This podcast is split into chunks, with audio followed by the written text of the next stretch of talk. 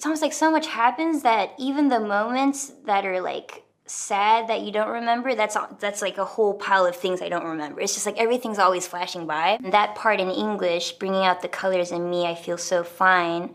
Um, that's the part where I, I feel good. I feel confident I, I want to share this and I want it to be clear. Like at the end of the day, I feel comfortable being myself. That's not it. In Korean, I realized it phonetically sounds beautiful. There was something really nice and almost therapeutic about repeating that thing that sounds phonetically beautiful. For me, when I'm using Korean, it, it was e- it's easier for me because I can almost hide the meaning um, I guess I didn't understand that people in Korea will actually know what I'm talking about. Track 17. Der Musikpodcast von Albert Koch und Christopher Hunold. Reviews, Features und die besten Tracks als Playlist. Hi und hallo, ihr hört Track 17, der Musikpodcast mit Albert Koch und Christopher Hunold.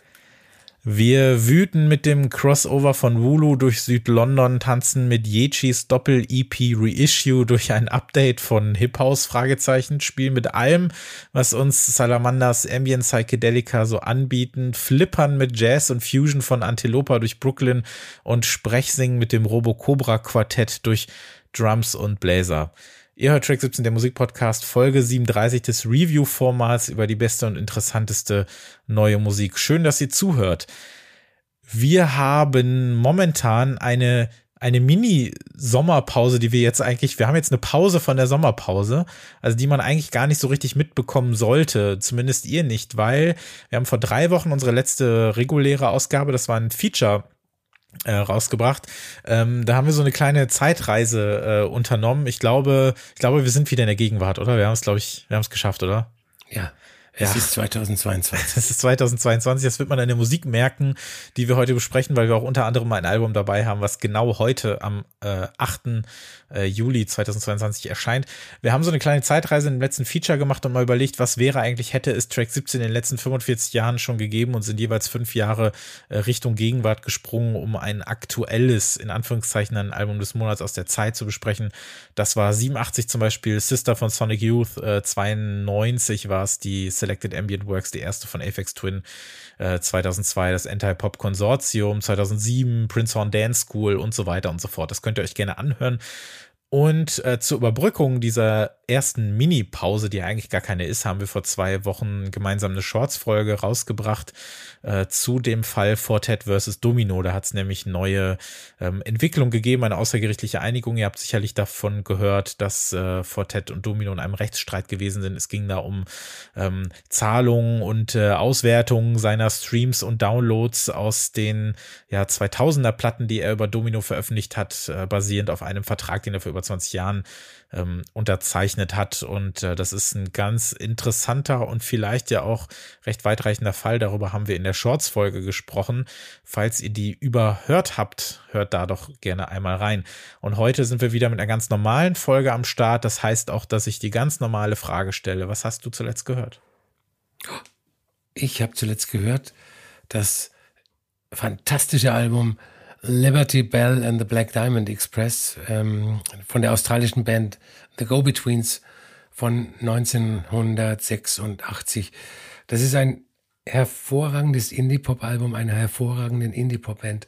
Und ähm, ich habe mich auch damals, als es erschienen ist, schon gefragt, warum wird das kein Monster-Hit? Warum äh, flippt nicht die ganze Welt aus? Jeder, der Popmusik mag, muss, muss dieses Album hören und lieben. Nur die Go-Betweens haben die Weltherrschaft im Pop nicht erlangt, weil halt keiner dieses Album angehört hat. Das ist sehr schade. Ich habe zuletzt gehört, unter anderem, ich muss einmal sagen, unsere, wir erscheinen ja am 8. und am 15., also in sieben Tagen, erscheint äh, Hellfire, das dritte Black Midi-Album, was, äh, das wird kein großer Spoiler sein, in der nächsten regulären Folge dann äh, definitiv besprochen werden muss. Ähm, damit kommen wir allerdings dann erst äh, Anfang August. Das heißt, da gibt's die schon ein bisschen und ich würde natürlich am liebsten jetzt schon äh, sehr viel dazu sagen. Ich weiß gar nicht, was man davon erzählen darf, ob es da irgendein Embargo gibt, keine Ahnung. Das wird dann auf jeden Fall nächstes Mal passieren und äh, es gibt wirklich sehr, sehr, sehr viel zu besprechen, was dieses Album äh, angeht. Ähm, ich war im Urlaub das ist der Grund für die, die erste Mini-Pause. Ich war äh, letzte Woche, ähm, war ich in Frankreich für eine Woche in Marseille, äh, die meiste Zeit, um genau zu sein. Und da gibt's natürlich auch viele Plattenläden.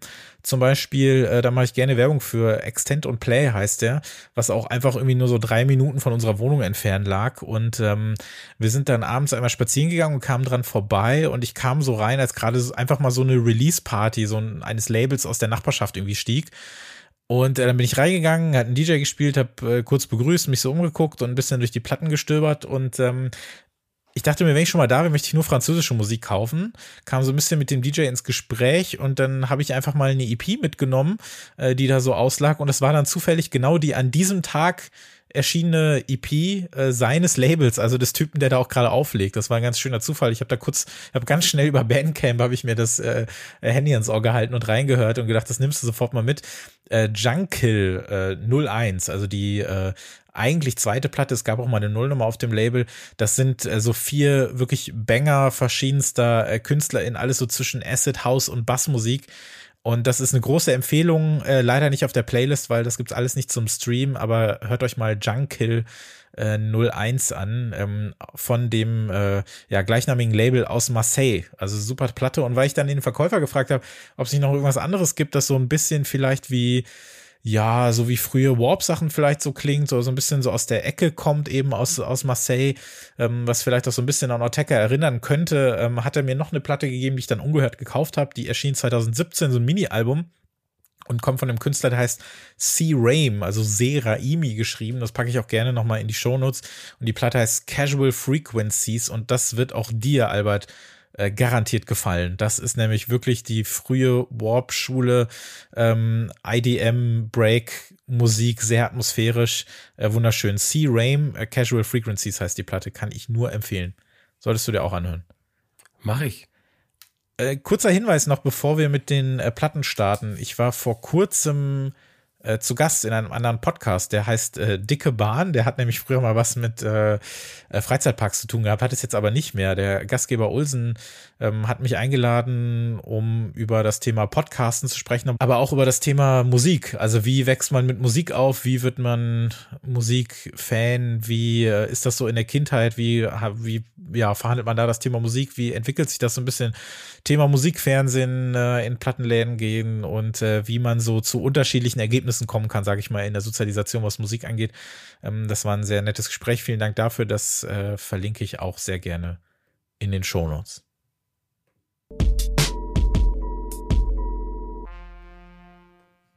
Das erste Album, über das wir heute sprechen, heißt Loggerhead und stammt von Wulu, Miles Romance Hopcraft aus Brixton hat ein Album darüber geschrieben, wie London nicht mehr das ist, was es mal war, auch wenn es ja musikalisch, wir sprechen darüber ja regelmäßig, seinen x-ten Frühling gerade erlebt. Ähm, Ulu arbeitet ja auch unter anderem mit äh, Morgan Simpson, dem Drummer von Black Midi zusammen, der auf, äh, auf dem Album auch äh, zu hören ist und den Drums da auch eine gewisse Leichtigkeit verleiht. Auch der ehemalige Gitarrist äh, Matt äh, ist mittlerweile in der Liveband von Wulu.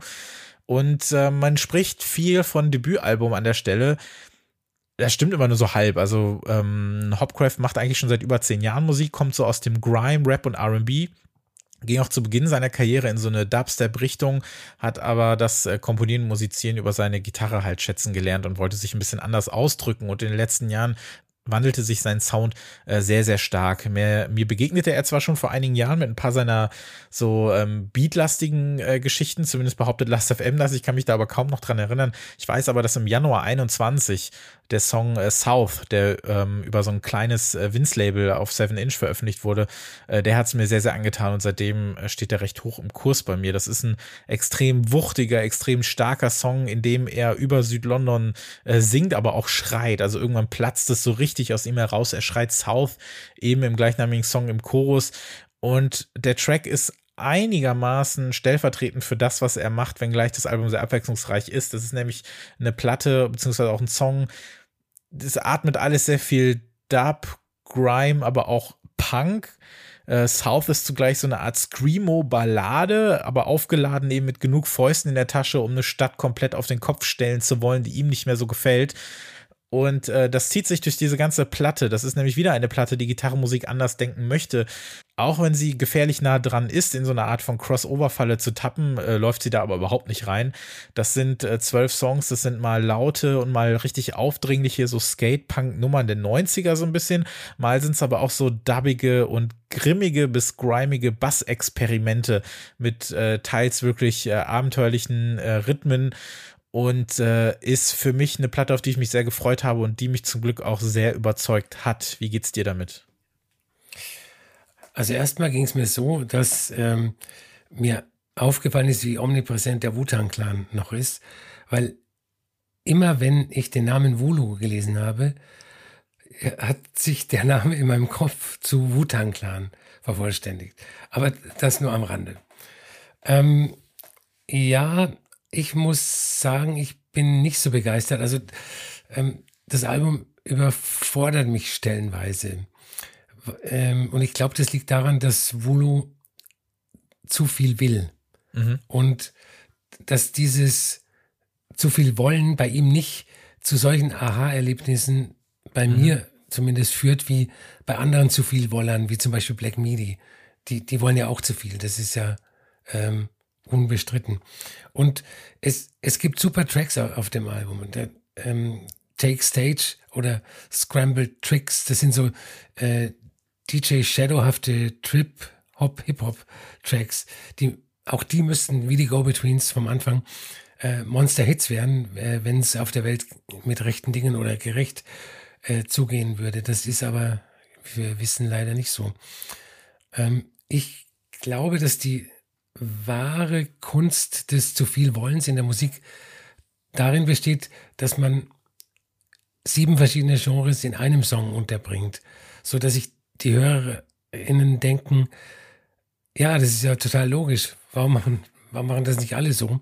Und nicht darin, dass sieben verschiedene Genres in, in sieben verschiedenen Songs nebeneinander auf, auf einem Album stehen. Ähm, also wie gesagt, ich finde es ich find's nicht schlecht, aber es, ähm, es haut mich auch nicht komplett vom Hocker.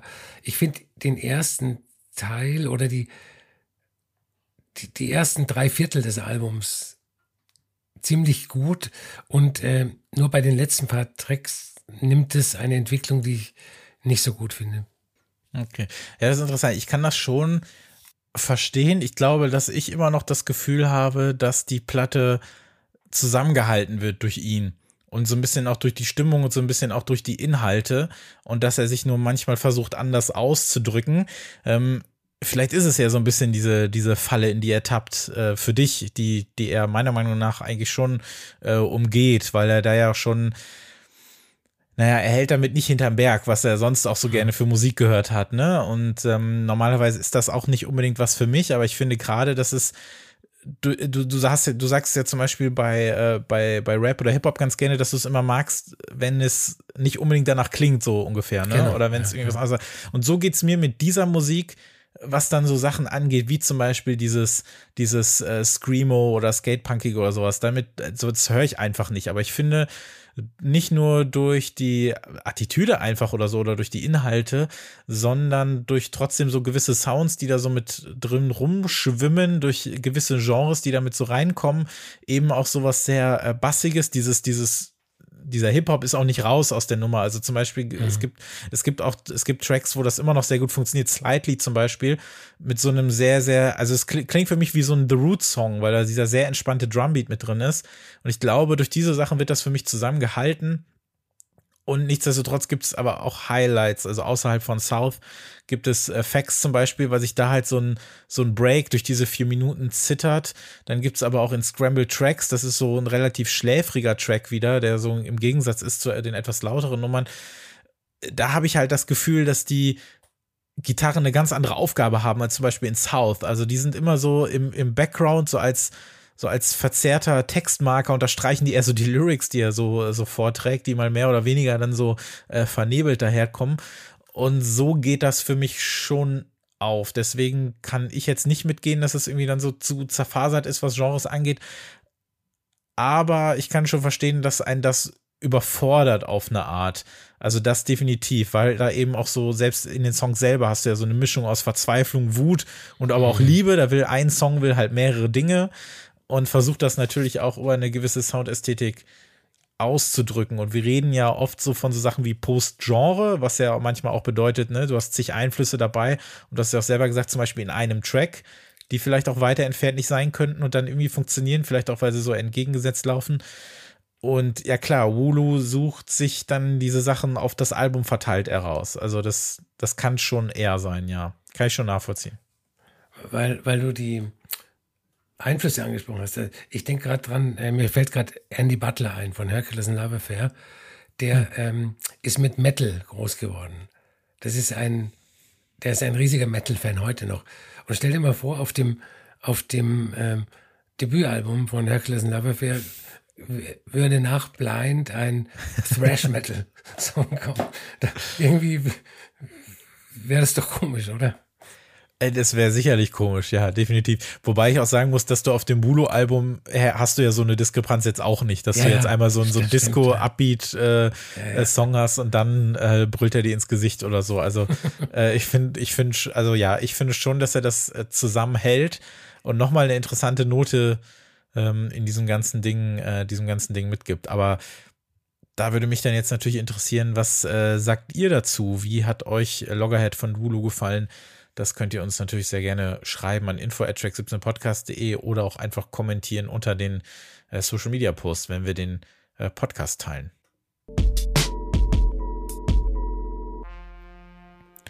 Track 17 Playlist zum Podcast äh, erwähne ich natürlich wieder sehr, sehr gerne. Unsere auf äh, Spotify und Apple Music äh, befindliche äh, Playlist, auf der wir die Musik zur Folge sammeln. Es gibt einen Song pro Platte, die wir hier besprechen und wir füllen das dann mit weiteren Releases auf, die im Monat so erschienen sind, sodass wir am Ende jeder Folge auf exakt 17 Musikempfehlungen des Monats kommen. Fünf Sachen stellen wir immer ein bisschen ausführlicher vor, so wie gerade Wulu. Äh, manche handeln wir ein bisschen kürzer ab. Was sind denn die ersten zwei Songs, die du für die Playlist mitgebracht hast? Der erste heißt Teen Beat, schöner Titel äh, von Automatic. Das ist ja ähm, die Elektropop-Band aus LA, die 2019 ihr hervorragendes Debütalbum Signal auf Stone's Throw ja. herausgebracht hat. Äh, da kommt jetzt das zweite Album, Excess. Hab mir noch keine abschließende Meinung äh, gebildet, aber der Song, der ist ein schöner kleiner Elektropop-Hit. Ähm, dann muss ich mich bei Luke Weibert bedanken. Der hat offenbar die Track 17 Folge gehört, in der wir über Acid House gesprochen haben. Ähm, und er stützt meine These vom Acid House Revival ähm, auf seinem neuen Album, das Grit heißt. Ähm, und das ist ein reines Acid House Album und äh, da habe ich den Track Patron ausgesucht. Luke Weibert, äh, Techno-IDM-Legende aus den 90ern. Der gefühlt echt jedes Jahr alle möglichen Sachen macht. Es ist Wahnsinn. Also zwischendurch beschäftige ich mich dann gerne mit was Bestimmtem. Ich habe sein 2015er Album, das ist die letzte Platte, die ich habe, die habe ich auch extrem viel gehört. Aber es ist schon Wahnsinn, dass man den Namen wirklich immer wieder und überall äh, zu lesen äh, bekommt und ihn zu hören bekommt. Ähm, Automatic mag ich auch. Äh, die Band mag ich auch. Fand ich auch äh, interessant, dass die bei Stones äh, Throw gesigned wurde. Erste Album auch super. Das zweite stand auch kurz auf dem Zettel für die Folge, hat mich jetzt auch nicht unbedingt insgesamt so begeistert, aber den Track, den du mitgebracht hast, den finde ich super und ich mag auch ähm, den Opener der Platte sehr gerne. Ähm, die ersten beiden Songs, die ich dabei habe, der erste ist äh, We Still or Nah von Louis. Louis ist ein Alias von DJ Python. Ähm, Produzent, den ich auch nur sehr empfehlen kann. Die neue EP auf 8093 hat so Late-Night-Break-Tracks für die entspannten äh, Tanzstunden der Nacht. Äh, sehr atmosphärische Geschichte. Äh, Ride Up My Alley auf jeden Fall eine super EP, kann ich nur jedem empfehlen. Äh, der Track We Still or Nah, den habe ich mal mitgebracht von Louis und dann ein Vorboten für ein in äh, ja in wenigen Monaten äh, für ein in wenigen Monaten erscheinendes Album ähm, von äh, Ellen Agbro und Johann Graden. Close heißt der Song, sehr düsterer, minimalistischer, droniger äh, Track mit so einer sehr äh, traurigen, sehnsüchtigen Hi-Hat, die da zwischendurch mal so versucht, ein bisschen mitzuspielen, äh, während da der, ähm, der verhauchte Gesang äh, erscheint, sollte auch dir gefallen. Die Platte könnte ich mir auch für den Oktober vorstellen. Schauen wir mal.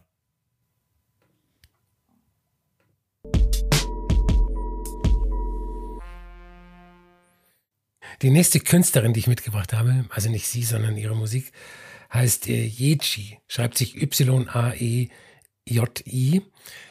Ähm, sie wurde geboren 1993 als Tochter von koreanischen Eltern in New York, ist mit äh, fünf Jahren zurück nach Südkorea gezogen, hat dort angefangen, sich für, für Musik zu interessieren und erste Songs zu schreiben.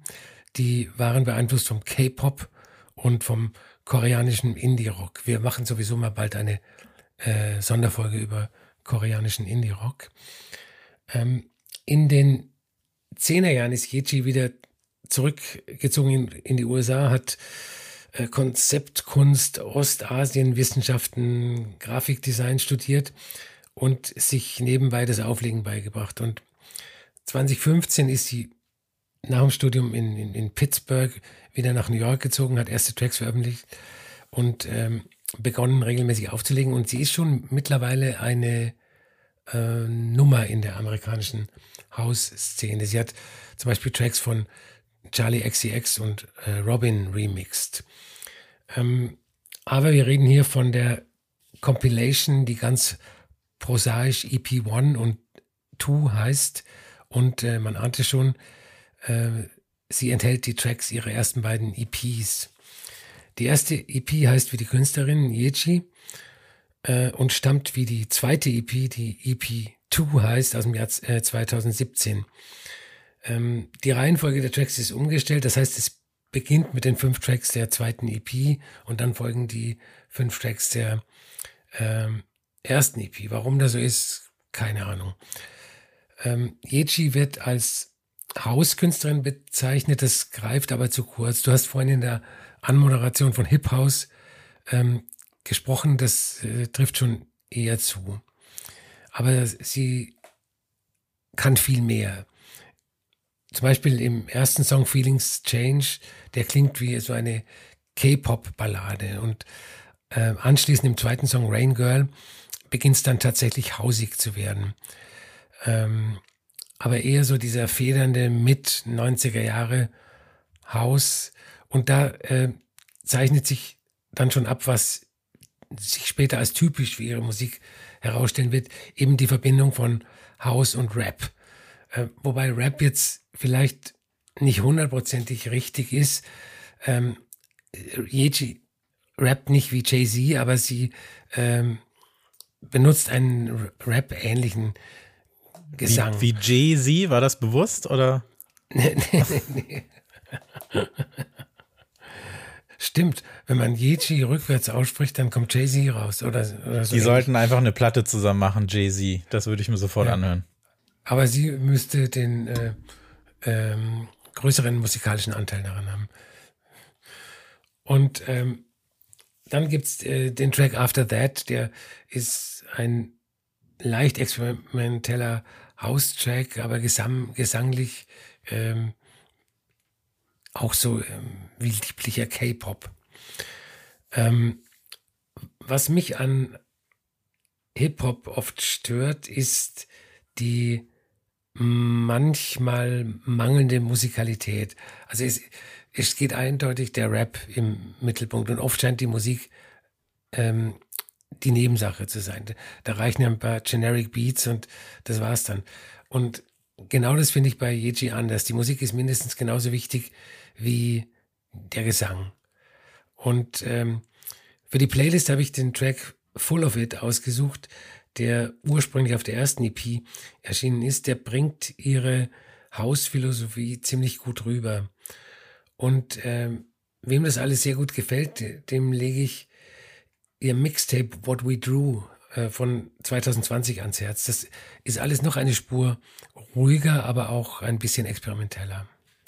Das wäre sogar meine erste Frage jetzt gewesen, wie du ihr Mixtape im Verhältnis zu den beiden EPs ähm, wahrnimmst. Also qualitativ, aber auch vom Sound, inwieweit sich das nochmal unterscheidet, weil das war ja nochmal irgendwie so drei Jahre später oder so kam es raus. Genau, ja, ja. Ja, ähm, wie, wie gefällt dir das denn? Also eigentlich ähm, gefällt mir das Mixtape besser als die beiden EPs. Und mhm.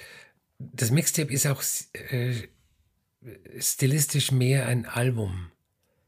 Also ich, ich finde auch, dass, ähm, dass die einzelnen, wenn man die einzelnen EP-Tracks für sich nimmt, also von EP 1 und EP 2, ähm, dieses Mixtape ist viel, ähm, hat viel mehr von einem Album und ist vom Sound auch ein bisschen ja. anders. Also das, man kann es eigentlich äh, kaum vergleichen. Also vom, vom Vibe her ist es ähnlich, aber vom, vom Sound her ist es anders. Bleibt natürlich, glaube ich, nicht aus, wenn das eine Mixtapes, wenn ja, ähm, wenn ja gerne auch als, äh, wenn ja gerne einheitlich gedacht, fast noch mehr als ein Album vielleicht. Ähm, und klar, wenn du dann auch zwei EPs hast und gerade die erste besteht ja aus Tracks, die ja nicht äh, in einem Zuge entstanden sind, sondern ja teilweise auch schon ein paar Jahre alt waren. Ne? Da ist ja, glaube ich, auch ihr allererster Track drauf ja. und dann welche, die später aufgenommen wurden und so weiter und so fort. Das heißt, du hast ja dann von Song zu Song schon eine gewisse Entwicklung und vielleicht auch einen gewissen Sound. Da war jetzt vielleicht EP1 auch eher so eine, so eine kleine Ansammlung, Compilation von dem, was sie so bislang gemacht hat. Deswegen finde ich es interessant, dass du gesagt hast, dass auch die äh, Tracklist irgendwie geändert wurde, aber es wurde nicht so geändert, dass das Ganze durchmischt wurde, sondern dass einfach gesagt wurde, die zweite EP kommt, äh, kommt nach vorne. Genau, das wurde ja. ja. bei dieser immer noch meiner Meinung nach super merkwürdigen Burial Compilation, da wurde ja alles komplett durchmixt, um mhm. irgendwie zu versuchen, da irgendwas draus zu machen, was finde ich aber ähm, beim Sequencing halt überhaupt nicht funktioniert hat, meiner Meinung nach. Das, also es funktioniert als Album einfach nicht, wenn du alles durcheinander haust und so tust, als wäre das so gedacht gewesen. Das hätte mich jetzt hier vielleicht auch interessiert. Man könnte mal ausprobieren, wie es ist, wenn man sich selber dazu eine äh, Tracklist macht. Ich hatte mich nie so ganz bewusst mit ihr beschäftigt. Ich weiß aber, dass sie damals 2017, äh, die ging ja komplett durch die Decke. Also ich fand das schon krass, wo die überall aufgetaucht ist und wer sich so alles einig war und sich einigen konnte auf Yechi. Also das war zugleich äh, gar nicht negativ gemeint, äh, so Viva Werbung, äh, Einblendungstrenner-Musik, aber auch zugleich äh, ging Pitchfork steil und bei Resident Advisor ging es auch los. Ähm, fand ich schon interessant erstmal. Gerade den einen äh, Drink I'm Sipping On war ja so der, der große Hit aus dem Jahr auf jeden Fall, hätte ich jetzt mal so gesagt. Den hat man ja immer wieder irgendwo gehört und äh, auch in, in Richtung Social Media oder so war der immer wieder zu hören. Ähm, hat mir eigentlich immer ganz gut gefallen, aber dadurch, dass man durch diese Platte eh schon, also ich sage jetzt behelligt, aber das ist, äh, das klingt richtig negativ, so ist es gar nicht gemeint, hatte ich dann nie das Gefühl, dass ich es mir nochmal richtig anhören muss, weil du es eh überall immer so mitkriegst. Und kannte aber die erste EP halt gar nicht. Und das habe ich jetzt dann nachgeholt und fand es interessant. Ich weiß nicht, wie du das hörst, äh, dass sie mir erschien, diese erste EP, als hätte sie von Licke Lee sein können, weil ich finde, ihre Stimme ist so ähnlich auf dieser ersten EP. So dieses relativ äh, hauchige, relativ hohe, teilweise so ein bisschen kindlich klingende und dann mit diesen doch noch am Anfang ja auch recht äh, zarten, vielleicht noch nicht so sehr in, in den Hausbereich gehenden Beats, äh, dachte ich mir, okay, das könnte auch eine Remix-EP oder vielleicht mhm. auch irgendwie eine EP von Licke Lee sein, oder? Ja, ein bisschen. Ja, ja. Oh, es ist oft so, wenn ich, ähm, wenn ich dann äh, Sachen anhöre und mir am Podcast vorbereite, dann ähm, ringe ich mit Vergleichen, weil ja die Leute Vergleiche so lieben. Ja, aber macht es automatisch, ja. Natürlich. Und oft fällt mir nicht ein, also dann äh, höre ich das, das, verdammt, das erinnert mich an was. Und jetzt äh, sagst du Likeli und ja, ich kann, ich kann dir nicht widersprechen. Äh, als ich ähm, vorhin Hip House mit Fragezeichen, mit einem Fragezeichen versehen habe, war das auch ganz bewusst. Ich glaube, bei Hip House denkt man, glaube ich, so ein bisschen an was anderes, ne? Da denkt ja, man ja. da denkt man ja eher so an diese sehr ravige Hausform Ende der 80er, Anfang der 90er, die dann mit äh, Hip-Hop vermengt wurde, was ja auch damals noch in, teilweise in einem, eh in einem anderen Tempo äh, gespielt wurde. Und da waren sich die Genres oft näher, als man, glaube ich, denkt. Oder näher, als sie es dann äh, später wurden, als sich das alles weiter ausfranste und ausdifferenziert hat. Ähm, deswegen so ein bisschen mit Fragezeichen, wenngleich natürlich sie durch ihren ähm, recht melodiösen Sprechgesang, aber auch diese Housebeats, äh, das eben auf so eine andere Art so ein bisschen äh, fortführt, aber auf so eine sehr, ja, auf eben so eine sehr zurückhaltende nicht unbedingt im Club geht's äh, voran Art, sondern eher so eine genau. Kopfhörer, ich sitze im Bus in der letzten Reihe Art irgendwie.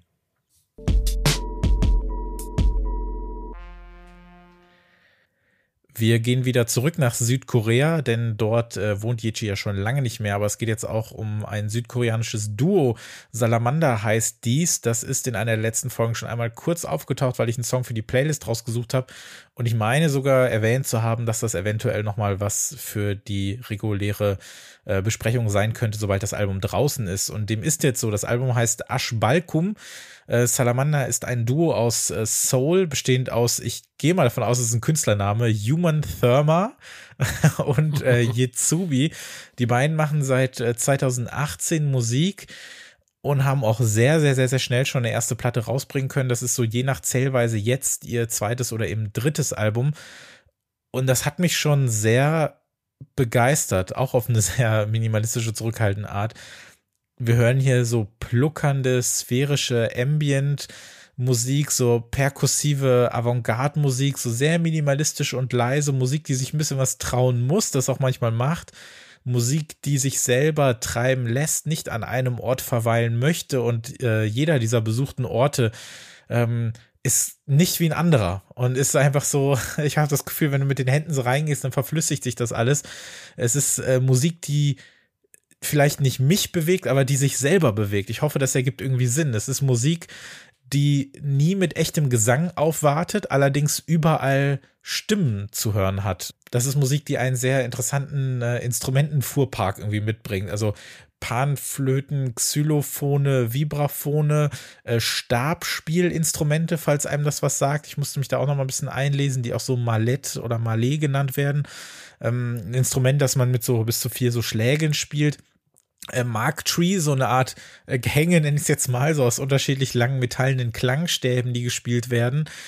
Ähm, und dadurch wird das so eine Art Umgebungsmusik so ein bisschen. Es ist sehr verspielt, es ist sehr leicht, es ist sehr zerbrechlich, sehr kunstvoll arrangiert aber dabei ähm, überhaupt nicht dieses äh, kindlich naive, was man vielleicht klischeebedingt irgendwie jetzt hier anmerken möchte, sondern finde ich gerade im Mittelteil der Platte äh, rhythmisch sehr komplex und was die beiden jungen Frauen da machen, äh, habe ich so in diesem Jahr kaum gehört. Wie hat dir das gefallen?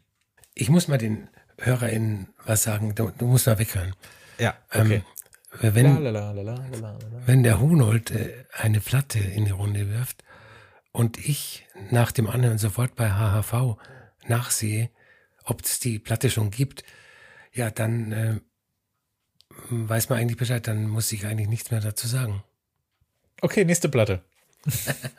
äh, ich habe doch zugehört, aber du hast.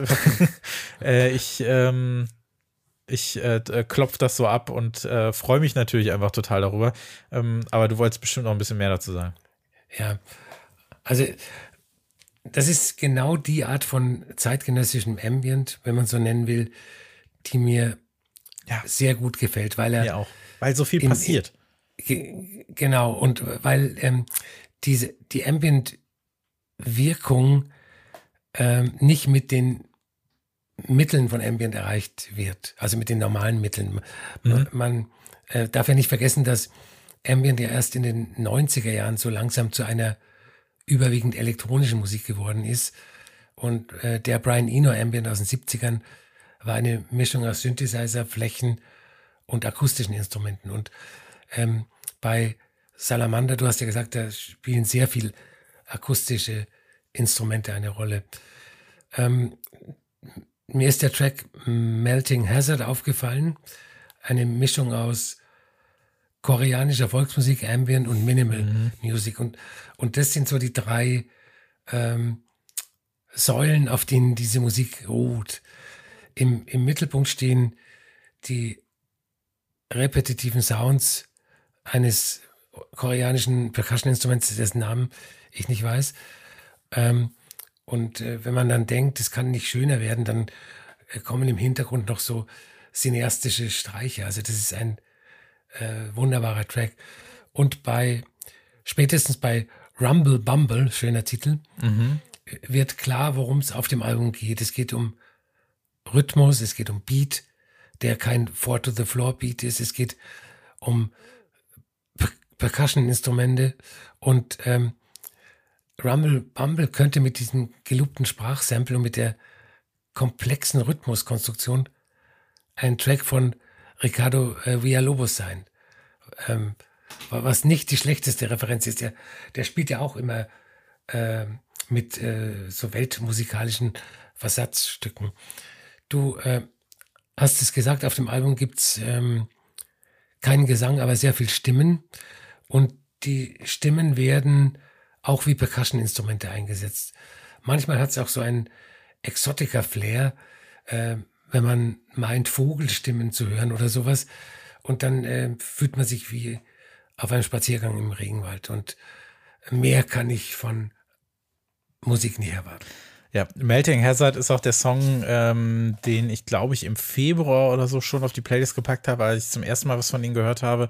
Und äh, Catching Tales ist jetzt der Song, den ich drauf gepackt habe, weil der nochmal eine bisschen andere Klangfarbe der Platte zeigt. Und ähm, ja, du hast äh, jetzt auch nochmal das, äh, das tierische Element angesprochen, wenngleich das gar keins ist, sondern vielleicht auch menschengemacht ist.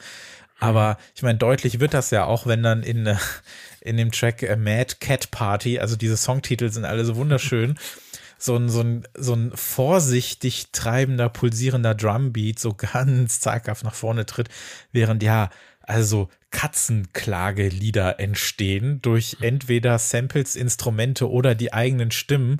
Und da wird halt miaut bis zum geht nicht mehr. Und es klingt alles total merkwürdig und vielleicht überkandidelt und sonst was, aber nein, hört euch das an. Es funktioniert einfach.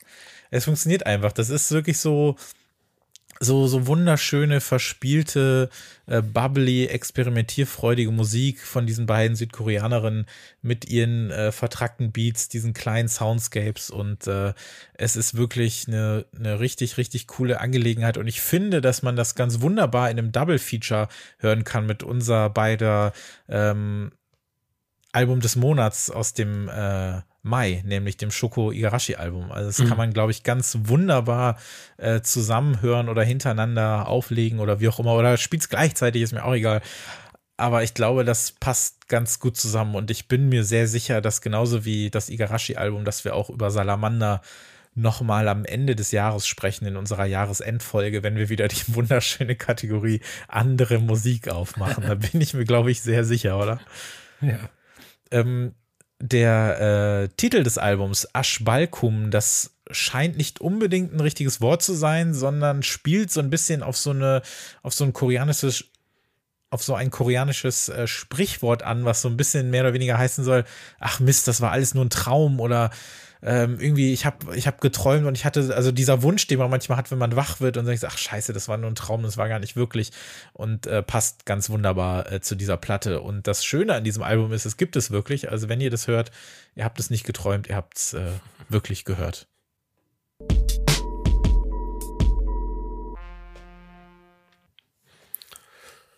Der nächste Song, den ich für die Playlist ausgesucht habe, hat den schönen Titel bis die blaue Blume blüht, in Klammern Büro B-Edit. Äh, sind aber auch alle Bs weg, die es gibt. Genau. von äh, Konrad Schnitzer. Ähm, das wunderbare äh, Büro B-Label hat gerade in der ongoing Wiederveröffentlichungsserie ähm, des Elektronikpioniers Konrad Schnitzler zwei Alben wiederveröffentlicht, äh, Konsequenz 2 und Con 84. Äh, komischerweise gibt's die nicht auf Spotify. Und deshalb habe ich den Track äh, Bis die blaue Blume blüht von der ebenfalls gerade veröffentlichten Compilation Silberland Kosmische Musik Volume 1 ausgewählt. Ähm, das, darauf gibt's sehr viel frühe ähm, Berlin School und Berlin School-artige Elektroniker zu hören. Ähm, der andere Track ist äh, Harp of Jammern von Christina Wanzu, Querstrich, Michael Harrison, Querstrich, John Also Bennett. Ähm, die amerikanische Ambient-Avantgarde-Musikerin Christina Wanzu veröffentlicht im September ein neues Album zu bei, äh, zusammen mit den beiden Herren, die ich gerade genannt habe. Und da gibt's jetzt schon diesen Track äh, Harp of Jammern. Das ist ein Klavierstück mit äh, Ambient-Anmutung und dem äh, süßen Duft von klassischer Musik.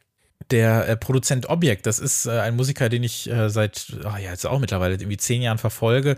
Der hat mich nämlich damals ziemlich gecatcht mit seiner äh, durchnummerierten EP-Reihe. Also die erste EP 2011 hieß einfach Objekt 1.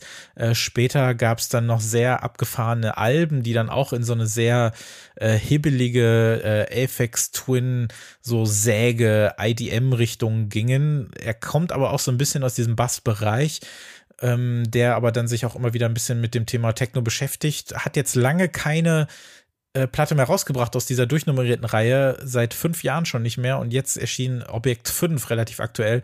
Und den äh, Track auf der A-Seite Bad Apples habe ich mir rausgesucht, der wieder ganz wunderbar funktioniert. Und ähm, weiterhin für die Playlist habe ich eine Band, die heißt äh, Screensaver mit dem Track Repeats.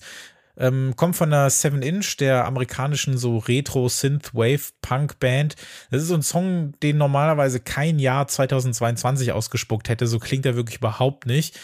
In dem Fall funktioniert es für mich aber ganz gut. Ich mag den. Ist ein schöner kleiner Release und die äh, 7 Inch kann ich auch wirklich nur empfehlen und sich allgemein mal so ein bisschen mit der Band äh, Screensaver zu beschäftigen, was ich jetzt auch mal vermehrt tun werde.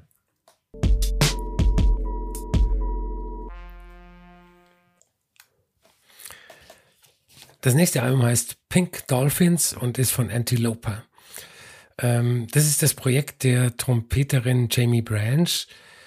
Ähm, die hat mit ihren beiden Alben Fly or Die von äh, 2017 und Fly or Die 2 Bird Dogs of Paradise 2019 ähm, so ein bisschen dafür gesorgt, dass das äh, Label International Anthem aus Chicago, der, dieses New Jazz Label, ähm, ein bisschen bekannt geworden ist.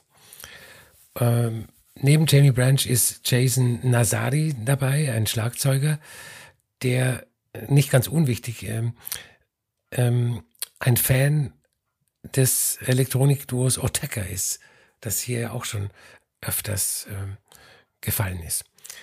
Das äh, dritte Album von Antelope heißt Pink Dolphins, hat ein sehr niedliches Cover mit einer Zeichnung äh, von Jamie Branch, ähm, die zwei Pink Dolphins zeigt. Das, die Zeichnung ist inspiriert mhm. von ähm, vom Amazonas-Delfin, aber ein bisschen frei interpretiert, weil die Delfine auf dem Cover zum Beispiel äh, drei Augen auf jeder Seite haben und sehr viel pinker sind als die echten aus dem äh, Amazonas. Aber allein das Cover ist ein Kunstwerk. Ähm, wie gesagt, das Album ist bei International Anthem erschienen dem Jazzlabel aus Chicago, das seit 2014 äh, aktiv ist und dem Jazz seinen guten Namen wiedergegeben hat, weil die Definition von Jazz hier sehr weit gefasst ist und alles zwischen Free Jazz, Folk, Indie Rock und elektronischer Musik enthalten kann, ähm, auch auf ein und demselben Album. Produziert wurde äh, Pink Dolphins von Jeff Parker. Das ist ein Gitarrist, der auch ab und zu auf International Anthem veröffentlicht, aber der schon in den 90ern eine wichtige Figur der Chicago-Szene war, unter anderem als äh, Gitarrist von Tortoise, die ja auch so ein bisschen die äh, Improvisation in den Rock oder Post-Rock gebracht haben. Und äh, interessant ist, wie er das produziert hat.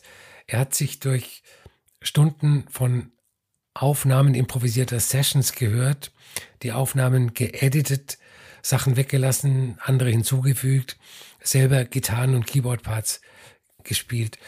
Ähm, und so auf diese Art ist ein Album entstanden, das, und man muss sich halt auch nochmal vor Augen führen, dass Antilope ja nur ein Nebenprojekt der Beteiligten ist. Also dafür ist es ein Wahnsinnsalbum, das auch archetypisch steht für das künstlerische Selbstverständnis von International Anthem und ihrer Angstfreiheit vor ähm, Genre-Grenzüberschreitungen. Ähm, ich hätte am liebsten für die Playlist äh, One Living Genius genommen. Äh, das fand ich aber mit fast 15 Minuten Spielzeit dann doch ein bisschen zu lang, weil in dem Track alles zusammenkommt, äh, was ich jetzt gerade versucht habe zu erklären. Die elegante Jazziness, die elektronischen Elemente, der leicht experimentelle Einschlag. Stattdessen habe ich mich für Baby Butter Hallucination entschieden. Ähm, ich glaube, die Schreibfehler in den äh, Songtiteln sind alle beabsichtigt. Ähm, dieses Stück äh, legt einen anderen Einfluss von Antelope offen. Das ist der elektrische und funky Miles Davis der frühen 70er Jahre und speziell sein Album On the Corner. Jetzt interessiert mich, was du davon hältst. Ich finde es super gut. Ich äh, versuche gar nicht groß Spannung aufkommen zu lassen. Äh, gefällt mir sehr gut. Ich hatte das Ding deswegen ist es halt auch, auch, sehr gut, dass du das jetzt mitgebracht hast, weil ich habe ich hab die einmal gehört, aber eher so nebenbei und mochte einfach nur so ein bisschen, wie es klingt, mehr nicht, wie das so manchmal ist, wenn man Musik einfach nebenbei hört. Ähm, aufgrund der Tatsache, dass du es ja jetzt für den Podcast nominiert hast, habe ich es mir natürlich äh, sehr, sehr oft und sehr konzentriert angehört und muss einfach feststellen, wie viel man in dieser Musik findet. Wenngleich ich beim ersten Hören irgendwie dachte, da ist gar nicht so viel zu holen. Aber ich finde, ich höre einfach immer wieder irgendwas daraus. Ähm, die Info gerade, das war auch alles neu für mich, dass du gesagt hast, wie das dann produziert wurde und wie es geeditet wurde, weil man könnte sich das Ding auch anhören und glauben, das wäre einfach so eine lange Live-Session gewesen, mhm. wo einer einfach mitgeschnitten hätte. Das finde ich schon bemerkenswert. Ich finde alleine Track 1 ist schon eine sehr spaßige Angelegenheit eben und da musste ich dann an ähm, das äh, Projekt äh, Cyclops so ein bisschen denken, ne? Haben mhm. wir auch schon mal drüber gesprochen. Ja. Von äh, Maurice äh, Fulton heißt er, glaube ich, ne? Mhm. Oder Falten, Fulton. Ja. Ähm, ja. Und zwar die erste Hälfte des Tracks eben. Bis es dann eben äh, losging äh, mit den Bläsern. Also du hast am Anfang nämlich wirklich diesen, diesen spacig äh, elektronischen Sound äh, so drumbasierte, rhythmische, so ins Analoge gehende elektronische Rhythmusmusik so ein bisschen. Ich musste auch an die Platte von Moin denken, die wir im letzten Jahr besprochen haben, diese Supergroup of 8093, haben im letzten Sommer drüber geredet. Und dann kommt die Trompete dazu und wie sie eben reinkommt, so richtig so als ungebetener Gast und sich breit genau. macht genau. und einfach mal so durch die Gegend quietscht, das äh, im positivsten Sinne. Du erwartest dann so ein bisschen eine Musik, kriegst dann aber direkt wieder eine andere und das innerhalb eines Tracks. Also es hat mich, hat mich sehr abgeholt und dann bist du plötzlich in so einer hektischen New Yorker Nacht der 70er so ein bisschen. Ähm, auf Track 2 äh, wird es dann auch noch mal deutlicher. Da finde ich diesen treibenden Charakter einfach sehr, sehr stark. Und es ist so ein bisschen Jazz with a Mission irgendwie. Und ich habe dann mir aber auch gedacht, so ja, reicht es eigentlich, dass da jetzt so ein, äh, dass die Bläser da ins Spiel kommen, weil ansonsten könnte es ja auch weiter in so eine Cyclops-Moin-Richtung gehen. Woran liegt das, dass man jetzt, wo diese Trompete plötzlich im Spiel ist, dass wir, ich, aber auch als jemand, der sonst mit dem Genre ähm, nicht unbedingt immer so viel zu tun hat, dann auch gleich an Jazz denkt, muss man jetzt sich die Frage stellen, was ist eigentlich Jazz und was ist Jazz eigentlich für dich? Also, was macht diese Platte zum Jazz? Es kann ja nicht nur sein, wie es klingt, sondern vielleicht auch ein bisschen, wie es klingt. Also, weißt du, was ich meine? Also, wie es gespielt wird. Hast du da irgendwie eine, eine Herangehensweise, eine Erklärung für? Ja, also, der Jazz ist, wie sie Trompete spielt. Mhm. Das ist praktisch der Jazz auf, auf diesem Album. Und ähm, das war auch der Jazz auf dem Miles Davis Album, On the Corner, das ich genannt habe. Das ist, ähm, das hat mit herkömmlichem Jazz, mit Rhythmusgruppe, Bass, Schlagzeug, Klavier und dann vielleicht noch ein Saxophon äh, zur Trompete äh, überhaupt nichts zu tun. Und ähm, wenn du die Trompete weglassen würdest auf dem Album, dann wäre es auch kein Jazzalbum, mhm. glaube ich. Mhm. Ja, so äh, hätte ich das, glaube ich, nämlich auch, äh, auch gesehen. Und das äh, äh Track 3 äh, ist mein Favorit, Earthlings. Da denke ich schon beim Titel irgendwie so, okay, hier wird äh, so außerirdischer Jazz gespielt in so einer in so einer weirden Version von irgendeiner heruntergekommenen Spelunke oder so ein bisschen, so ein bisschen so eine Jazzkneipe, wie sie durch diesen komischen äh, DALI äh, Mini-Generator, der da gerade rumgeht, wo Leute mal welche Bilder generieren oder so, die das dadurch irgendwie äh, hergestellt wird und irgendwie mit so einem, mit so einem Alien-Blick so da drauf, finde ich mega gut. Äh, liegt vielleicht auch daran, dass es am klassischsten in so eine Songrichtung geht, aber äh, schätze ich sehr. Ist eine richtig gute Platte. Also ähm, gut, dass wir darüber gesprochen haben und äh, äh, werde ich mir auf jeden Fall auch noch holen, ja.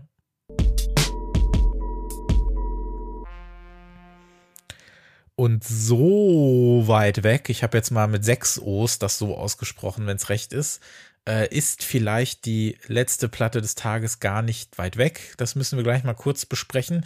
Es geht um Living Isn't Easy, das dritte Album des Robo Cobra Quartetts, äh, zumindest einer der besten äh, Bandnamen, die wir äh, zuletzt so hatten in der, in der Sendung.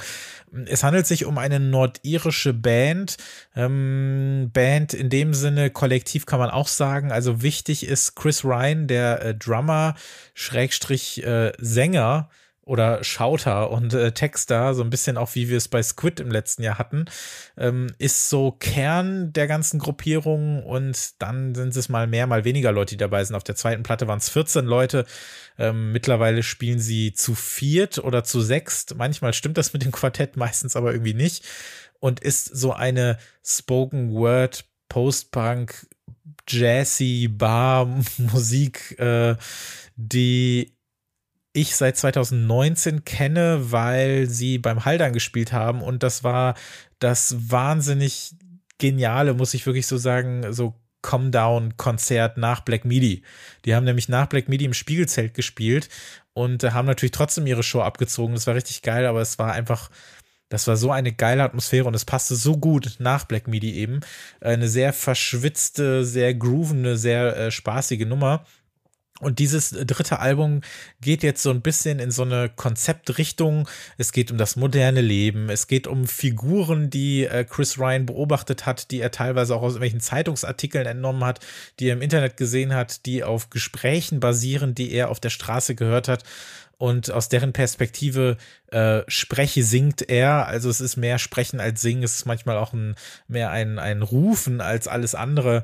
Ähm, und es ist das dritte Album und es ist das stärkste Album. Ja, man kann so ein bisschen die Nase rümpfen, so Middle-Class-Zynismus über Selbstoptimierung, irgendwelche First-World-Problems, die er sich da zusammenreimt und so weiter und so fort. Das ist das eine, aber die dazu gespielte Musik ist für mich eben das andere. Das ist so quietschende, jazzige äh, Post-Funk-Musik, immer manchmal etwas zurückhaltend, aber auch mit so sehr agilen Bläsern, die irgendwie so dazukommen, um den ganzen so wirklich, ich schnips jetzt einmal mit den Fingern, um genau das, diesen Tracks zu verleihen. Und äh, das hat mir besser gefallen, als ich dachte. Ich habe die immer so ein bisschen mitverfolgt in den letzten Jahren. Anfang des Jahres gab es dann eben noch eine Single, aber gerade dieses sehr dieses sehr beißende, aber dieses sehr zurückhaltende. Also da ist naturgemäß aufgrund der geringeren Anzahl an Instrumenten ist da weniger los als bei den frühen Black Country Road, an die man durchaus denken kann, aufgrund des Saxophons, aufgrund der Gitarren und vielleicht auch aufgrund des äh, dieses ja spoken wordigen Gesangs.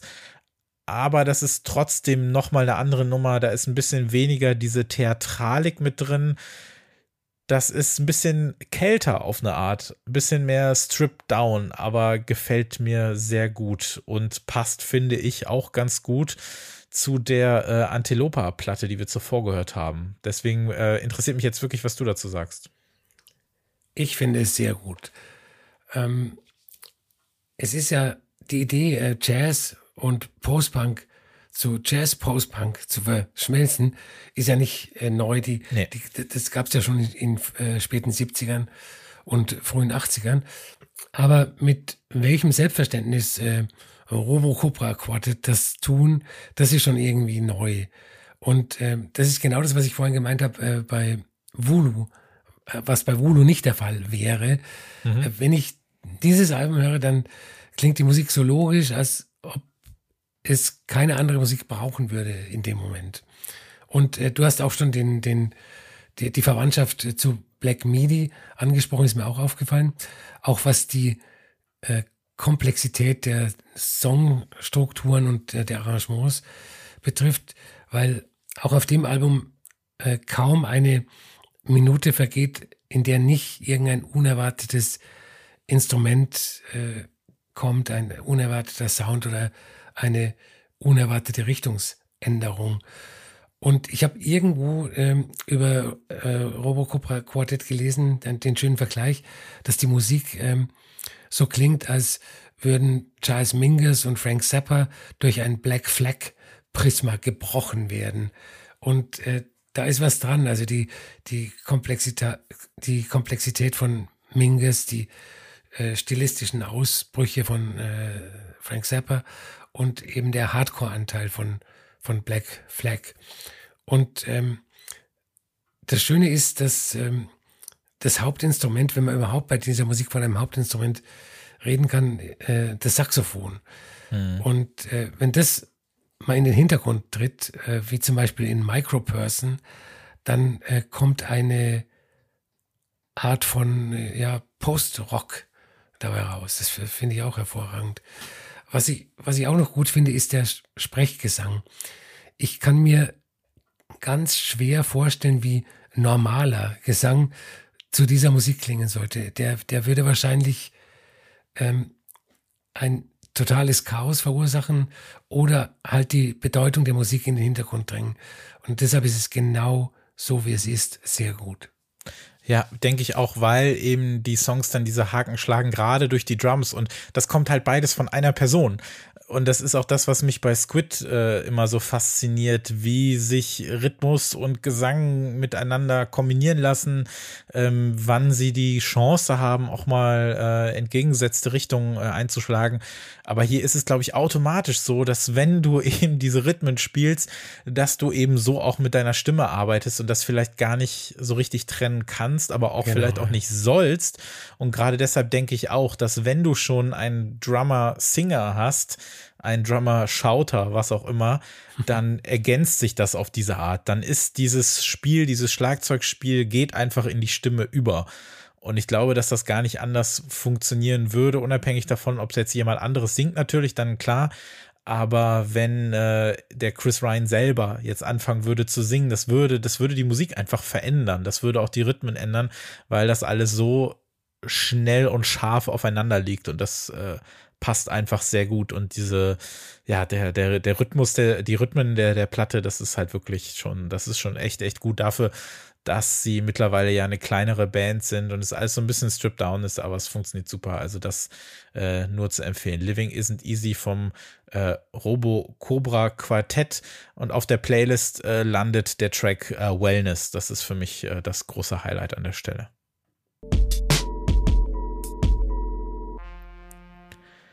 So, Track 17 Playlist zum Podcast, der letzte Teil. Ich habe noch einen Track und zwar Get Get von äh, Low End Activist. Äh, der hat zusammen äh, mit Gems diesen Track veröffentlicht. So ein sehr düsterer, schneller Grime- und Bass-Track eben auf der neuen Low End Activity-Platte auf dem Album, das auf dem auch immer wieder hervorragenden Label Sneaker Social Club veröffentlicht wurde, das mittlerweile auch seit über zehn Jahren am Start ist und die am Anfang wirklich auch äh, so ein bisschen im Sneaker-Game war, sich dann aber auch wirklich zu so einer sehr ähm, zuverlässigen Quelle für äh, ravige, junglige Bass, äh, Dubstep und äh, ja, Rave-Musik entwickelt hat und auch das wieder eine sehr starke Platte und Get Get äh, der Highlight-Track. Ich habe den Track Phase U oder Phase U, ich habe ja wahrscheinlich Phase U ähm, von Wandel. Ähm, der Österreicher Lukas Wandel der hat ja 2017 ein, ein hervorragendes Debütalbum It's All Good Though rausgebracht. Nur ähm, leider habe ich ihn da ein bisschen danach ein bisschen aus den Augen verloren oder aus den Ohren. Jetzt ist sein drittes Album Body Memory erschienen und daraus hören wir eben diesen Phase U oder Phase U, ein, ein wunderbarer R&B Soul Pop Song, wie er sonst nur von Frank Ocean gemacht wird. Ähm, jetzt fällt, glaube ich, nee, nicht zum ersten Mal, aber jetzt fällt wieder äh, der Name Actress und zwar in Zusammenhang mit der norwegisch-mexikanischen Elektronikkünstlerin Carmen Villain. Äh, Actress hat ähm, einen, na, er, er hat keinen Song. Remix. Er hat die Musik vom aktuellen Album von Carmen Villain remixed. Das heißt, ähm, er hat nicht einen Track hergenommen, sondern er hat sich Elemente aus allen Tracks des Albums äh, zusammengebastelt zu einem Remix und deshalb heißt der Track auch nicht äh, Song XY Remix, sondern Carmen Villain Actress Remix. Und äh, das Ergebnis ist am Anfang äh, erstaunlich straight, der Beat ist durchgängig, es ist eher ruhig. Nur äh, in den letzten drei Minuten ändert der Remix seine Richtung und wird dann zu seinem typisch ähm, Actress-haften Düsterstück aus den Katakomben des äh, stillgelegten Nachtclubs. Äh, der letzte Track, den ich mitgebracht habe, heißt Jehuti und ist von Pyrolator. Der äh, Pyrolator ist ein legendäres Mitglied der Band Der Plan und er veröffentlicht Ende Juli sein neues Album Niemandsland. Dazu muss er wissen, dass alle Alben von ihm irgendwas mit Land heißen, Neuland und so weiter und so fort. Das Besondere an dem Album, äh, es wurde komplett mit oldschooligen Modular-Synthesizern aufgenommen. Und der Vorabtrack, Jehuti, ist eine sehr schöne Verbindung von äh, Old School Berliner Schule Elektronik mit äh, zeitgenössischen House Vibes. Äh, schön, dass wir am Ende der Sendung doch nochmal Actress unterbekommen haben. Kann man nicht anders sagen. Äh, bei, wenn du Wandel erwähnst, da wäre ich immer ganz nostalgisch, den äh, hast du ja in der allerersten Folge äh, damals vorgestellt, was ja auch schon fast fünf Jahre her ist. Da hat er dann sicherlich auch eine ganze Stange mehr an Musik gemacht.